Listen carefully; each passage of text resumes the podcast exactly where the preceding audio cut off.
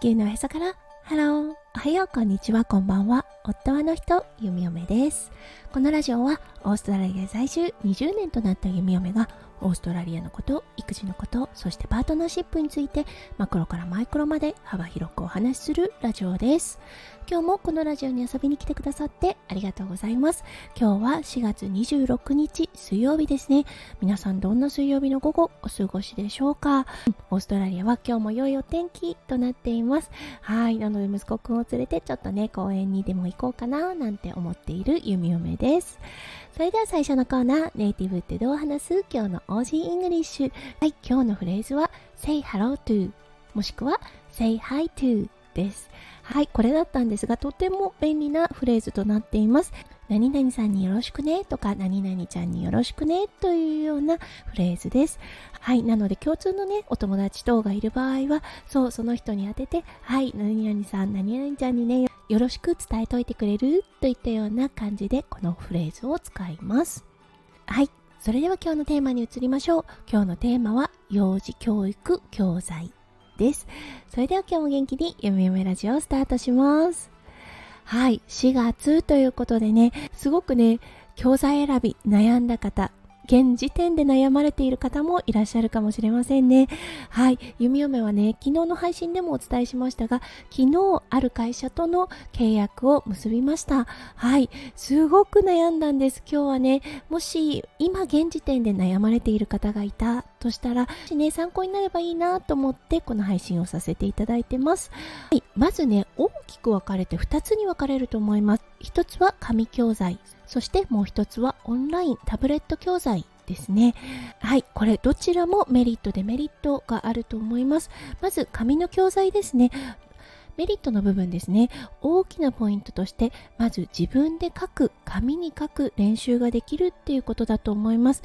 やはりね、手を使って本物の紙に触れ、本物のペンを使って文字を書くうん、形を描くっていうのはものすごくいい影響があると思います。なのでね弓嫁もこの点はすごく悩みました。そしてこの紙教材のデメリットですね。うんこれは教材にもよるとは思いますが付録おもちゃが増えること。はい。そしてスペースを取るということですね。うん。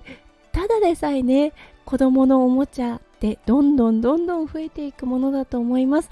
そう本にしてもそうだと思います。でも弓嫁はどちらかというと教材が増えていくよりは絵本等が増えていく方が嬉しいなと思っていました。でねこの付録一つとってもものすごく考えられています。中にはね素晴らしいなと思った会社もありました。だけどね毎月増えていく。そしてねオーストラリアに住んでいるので海外発送をしなければいけないといった点でここはちょっと難しいかなと思いました。でもねこちらに住んでいる方たち結構日本からね送っていただいてる方多いんですよね。たまにね中古ではいこの教材を使ってみたいという方いますか？みたいな感じでねネットとかでね見かけることがあります。はいそしてねもう一つの教材タイプ。これはねタブレット教材オンライン教材ですね。はいこれだったんですがメリットの大きな一つとして付きっきりで見てあげなくてもいいというポイントがあると思います。息子くんもね、英語の教材ですね。こちらで契約した方の英語教材はもう本当自分で進めています。ただね、ちょっと難しい時はママこれ何といった形で聞いてきますが、ほとんどの場合自分で考えて自分でどんどんコースを進めているというような感じになります。はい。なのでね、これは忙しいお父さんお母さんの場合はねすごくメリットだと思います。そう付きっきりで見てるってなかなか大変なんですよね。そうそして100%ずっと見ているってなかなかできないと思うんですよね。どうしてもね今日の夕食何作ろうかななんて感じで考えたりしてると思います。そうそして子供たちはそれをね敏感に感じ取ります。はいということでねやっぱりね見てあげるときはしっかり見てあげたいという気持ちがあるのでタブレットはねすごく大きなメリットがあるかなと思いました。はいそしてデメリット。うんこれはね一重にスクリーンタイムの長さになるのではないでしょうか。やはりね子供の目を守るといった意味であったりとかはいそしてね依存といった形で考える方も多いのではないでしょうか。うん弓嫁今息子くんがねあの英語の教材のタブレットをオンラインで使っています。はい確かにスクリーンタイム長くなっています。ただね息子くん自分でちゃんと飽きることができます。はいもうね飽きたからいいっていう感じで止める。うん、もうねちょっと疲れたから今日はもういいやっていう感じでそう自分のね手を動かすおもちゃですよね。そうレゴとかをしたりします。そうスクリーンタイムの長さ確かに長くなります。でもねやはり何事もバランスかなとも思います。